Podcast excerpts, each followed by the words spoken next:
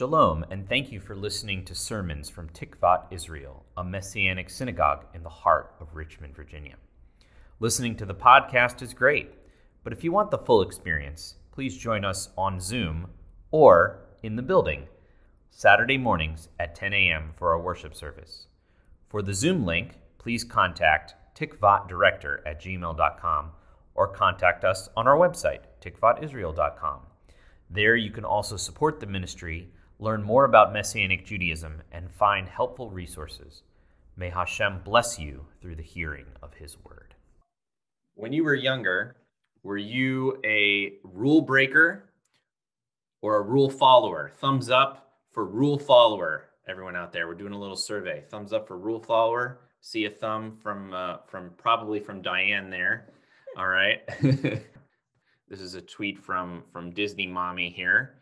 Okay, so he's found a way uh, to, to do that. Uh, Mom said the only thing I was allowed to bring today to dinner today was rolls. So here we have Swiss rolls, Tootsie rolls, all kinds of uh, all kinds of things, right? Kind of getting around the system.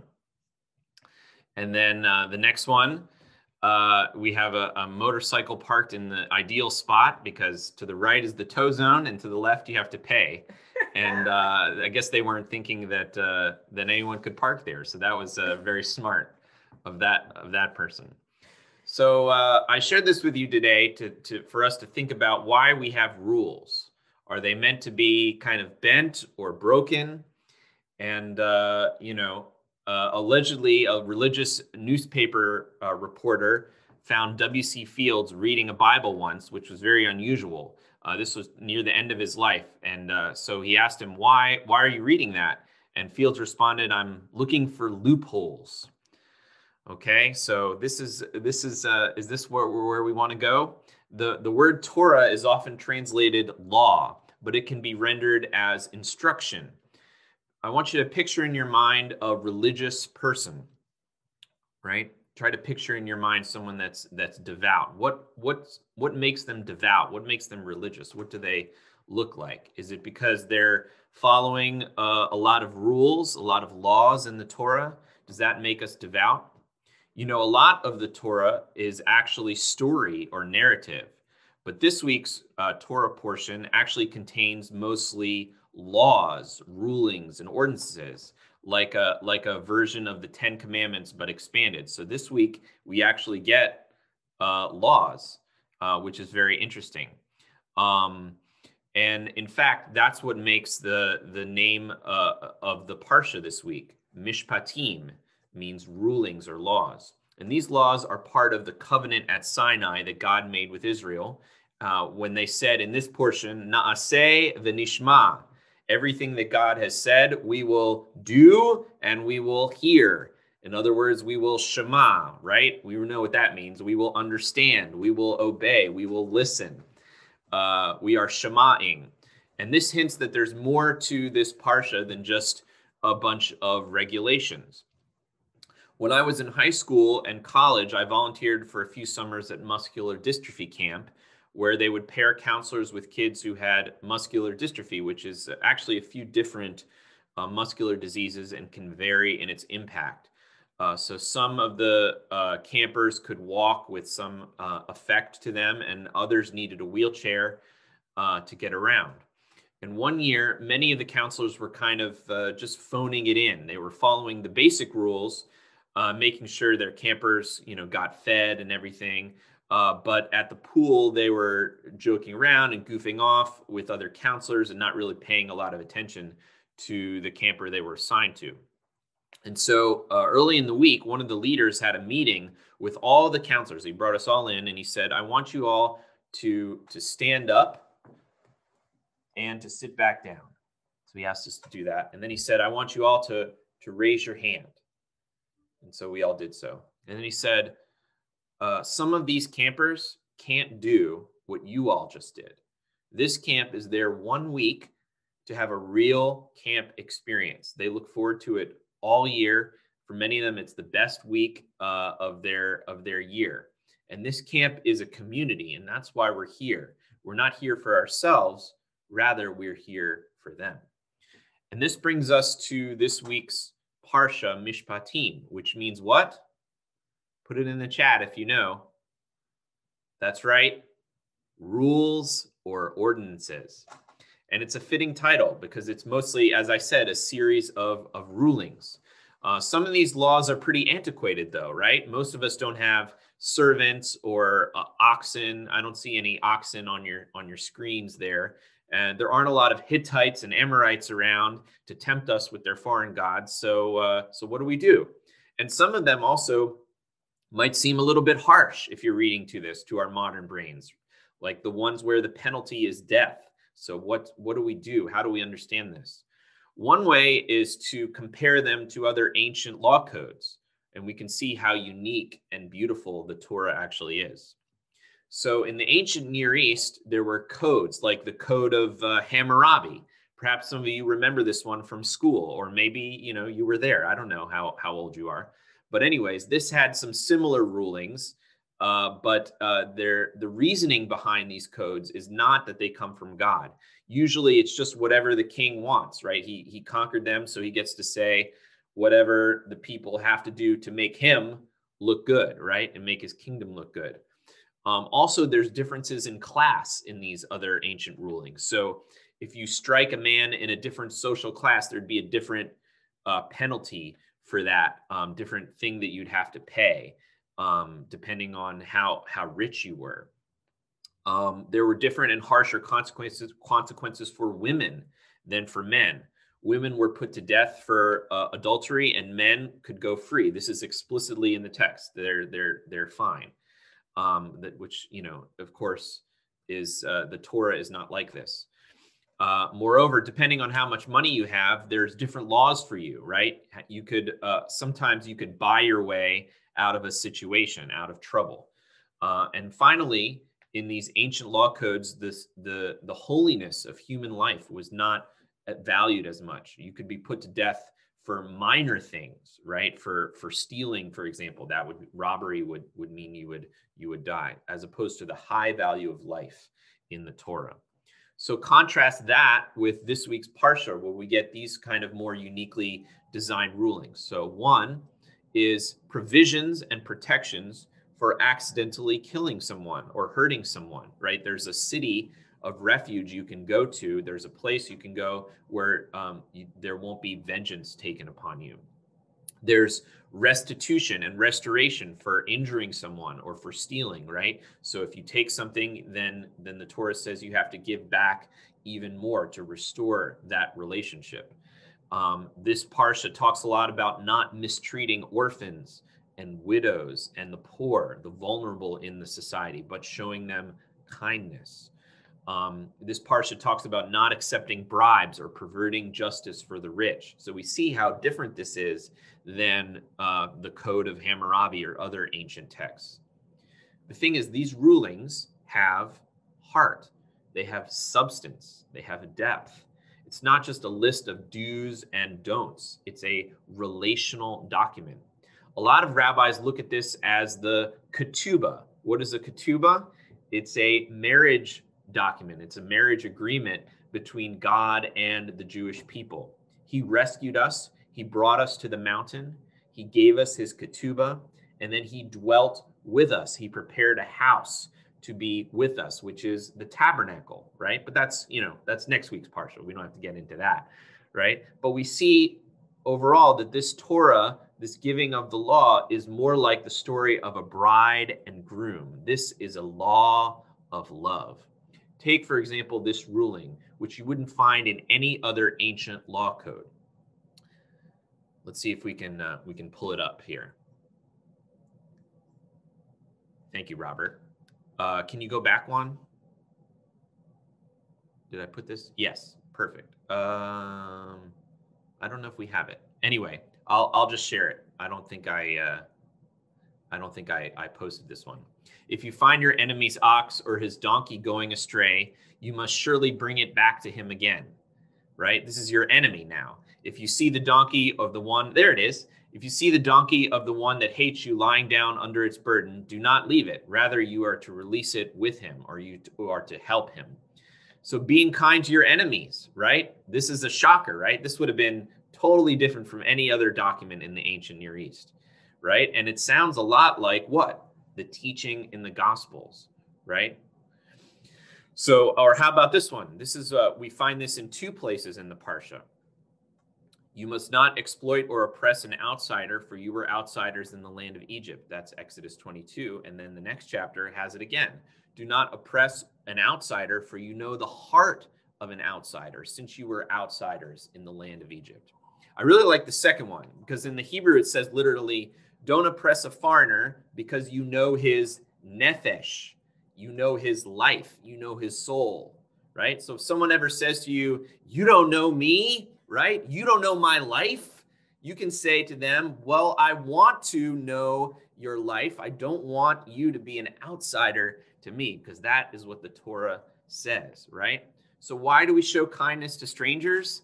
The Torah gives us an emotional and moral backbone, a foundation, because we know how it feels to be oppressed, to be hurt. The word for outsider here is the word ger, which is kind of like a, a resident alien within Israel. See, because Israel was supposed to be a light to the nations, sometimes it worked out, right? And uh, there would actually be folks outside of Israel who would draw near to Israel and to the God of Israel. The Greek Tanakh, the Septuagint, translates the word ger as proselytos, which is where we get the word proselyte. and proselytize, I suppose, but proselyte. In the Second Temple period, proselytes would attend the synagogue and cling to the Jewish people and the God of Israel. Scholars believe they probably would have followed the laws applicable to Noah, and they would recognize that there's only one God, and they would follow the moral laws of the Torah. Perhaps some of them even converted to Judaism. The, rab- the rabbis interpreted the word ger in this way as a proselyte or a convert uh, and they took it to apply how how we should treat non-Jews in our midst who are trying to embrace God. So this is from uh, Rambam Maimonides. Uh, this is what he said about this this law. The love of the stranger who has entered beneath the wings of the divine presence is enjoined by two biblical commandments. One, because he is considered to be within the category of re'im, a friend, and one because he is a stranger. And the Torah states, and you shall love the stranger. The Holy One commanded that we should love the stranger just as he commanded that we should love him. As it is written, you shall love the Lord your God. The Holy One himself loves the stranger, as it is written, and he loves the stranger. So here it's connecting to how God feels about the stranger and how God loves us, and we should love the stranger as we love, uh, in some ways, as we love God. There's a connection there, right? Which is the same thing Yeshua said: love your, uh, love the Lord your God and love your neighbor as yourself. Squeezing all the moral applications out of this law into the sweet juice of justice. This is what we find in a portion of the Talmud. Just as there is a prohibition against exploitation, ona'ah, in buying and selling, so is there exploitation in statements, i.e., verbal mistreatment. The Mishnah proceeds to cite examples of verbal mistreatment. One may not say to a seller, for how much are you selling this item if he does not wish to purchase it? He thereby upsets the seller when the deal fails to materialize. The Mishnah lists other examples. If one is penitent, that is, repentant, another may not say to him, Remember your earlier deeds. If one is the child of converts, another may not say to him, Remember the deeds of your ancestors, as it is stated, and a convert you shall not mistreat, nor shall you oppress him a ger. In other words, if a proselyte is trying to turn away from idolatry and moving toward God, you don't remind them of their former sins, right? Or the sins of, of previous generations. How often do we do this in our conversations? We bring up the mistakes of others, right? And our tradition says we shouldn't do that even for a stranger, right? Let alone for a loved one. So it matters how we talk to people. And uh, this is from the next chapter of the Talmud. It's uh, dealing with the same law. What is the meaning of that which is written, and you shall not mistreat a convert nor oppress him, because you were strangers in the land of Egypt?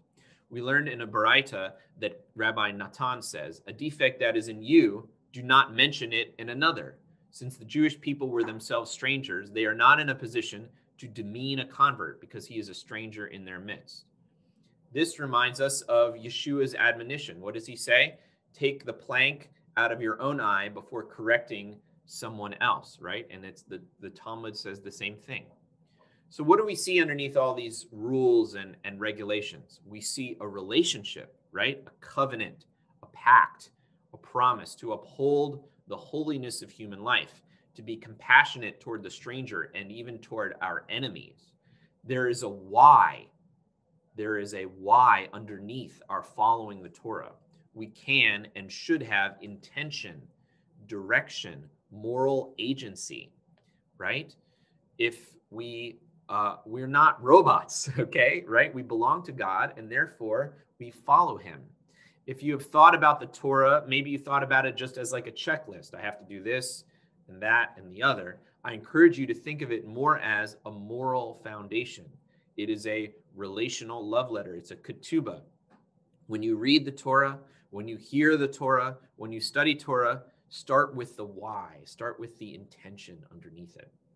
I want to leave you with one last image from the Parsha. This is quite striking and it's, it's a little strange, but it's uh, after all these uh, mishpatim, all of these rulings, this is what we see. Then Moses and Aaron, Nadab and Abihu, and 70 of the elders of Israel went up. They saw the God of Israel, and under his feet was something like a pavement of sapphire, as clear as the very heavens. Yet he did not raise his hand against the nobles of Bnei Israel. So they beheld God and ate and drank. So, all of these laws and rulings and regulations, what does it lead to? It leads to having a meal with God, seeing God in some way, experiencing God, right? Following Him, obeying Him isn't about getting everything right. It's not about the checklist.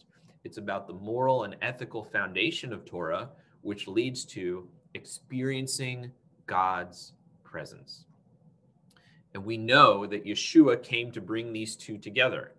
He is the living Torah. He came to fulfill the law, not abolish it. He came to teach on the moral foundation of the Torah. He elevated and drew out the ethic of compassion for our enemies, compassion for the stranger, compassion for the poor and the hurting, compassion for the proselyte, the ger, and compassion for us.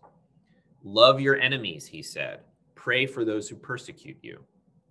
He, he went to the tax collectors and the prostitutes, the marginalized, the hurting, those with skin diseases that were shunned and kicked to the curb, and he ministered to them. Yeshua is the fullness of Judaism. He is the fullness of the Torah, the essence and the foundation of our faith. He shows the heart of God that beats underneath our sacred text. Uh, finally, I want to leave us with these words from the Apostle Paul, which reminds us not to treat our obedience to Torah like a checklist. And even if you're on mute, let's read this together. if I speak with the tongues of men and of angels, but have not love, I have become a noisy gong or a clanging cymbal. If I have the gift of prophecy and know all mysteries and all knowledge, and if I have faith so as to move, remove mountains, but I have not love, I am nothing. If I give away all that I own, and I hand over my body so that I might boast, but have not love, I gain nothing. May you be encouraged by these words. And so let's pray. Avinu, we thank you that uh, you've given us regulations and laws and rulings, but we thank you that your heart for the poor, your heart for the holiness, the sanctity of human life, your heart for the stranger, your heart for us is is in it. And we pray that you would help us to be intentional uh, with our obedience and not to to follow you blindly and to to have a checklist, but to to be relational with you and to study your word and to hear your word um, in that way that we can draw near to you and and and be in your presence. And in yeshua's name we pray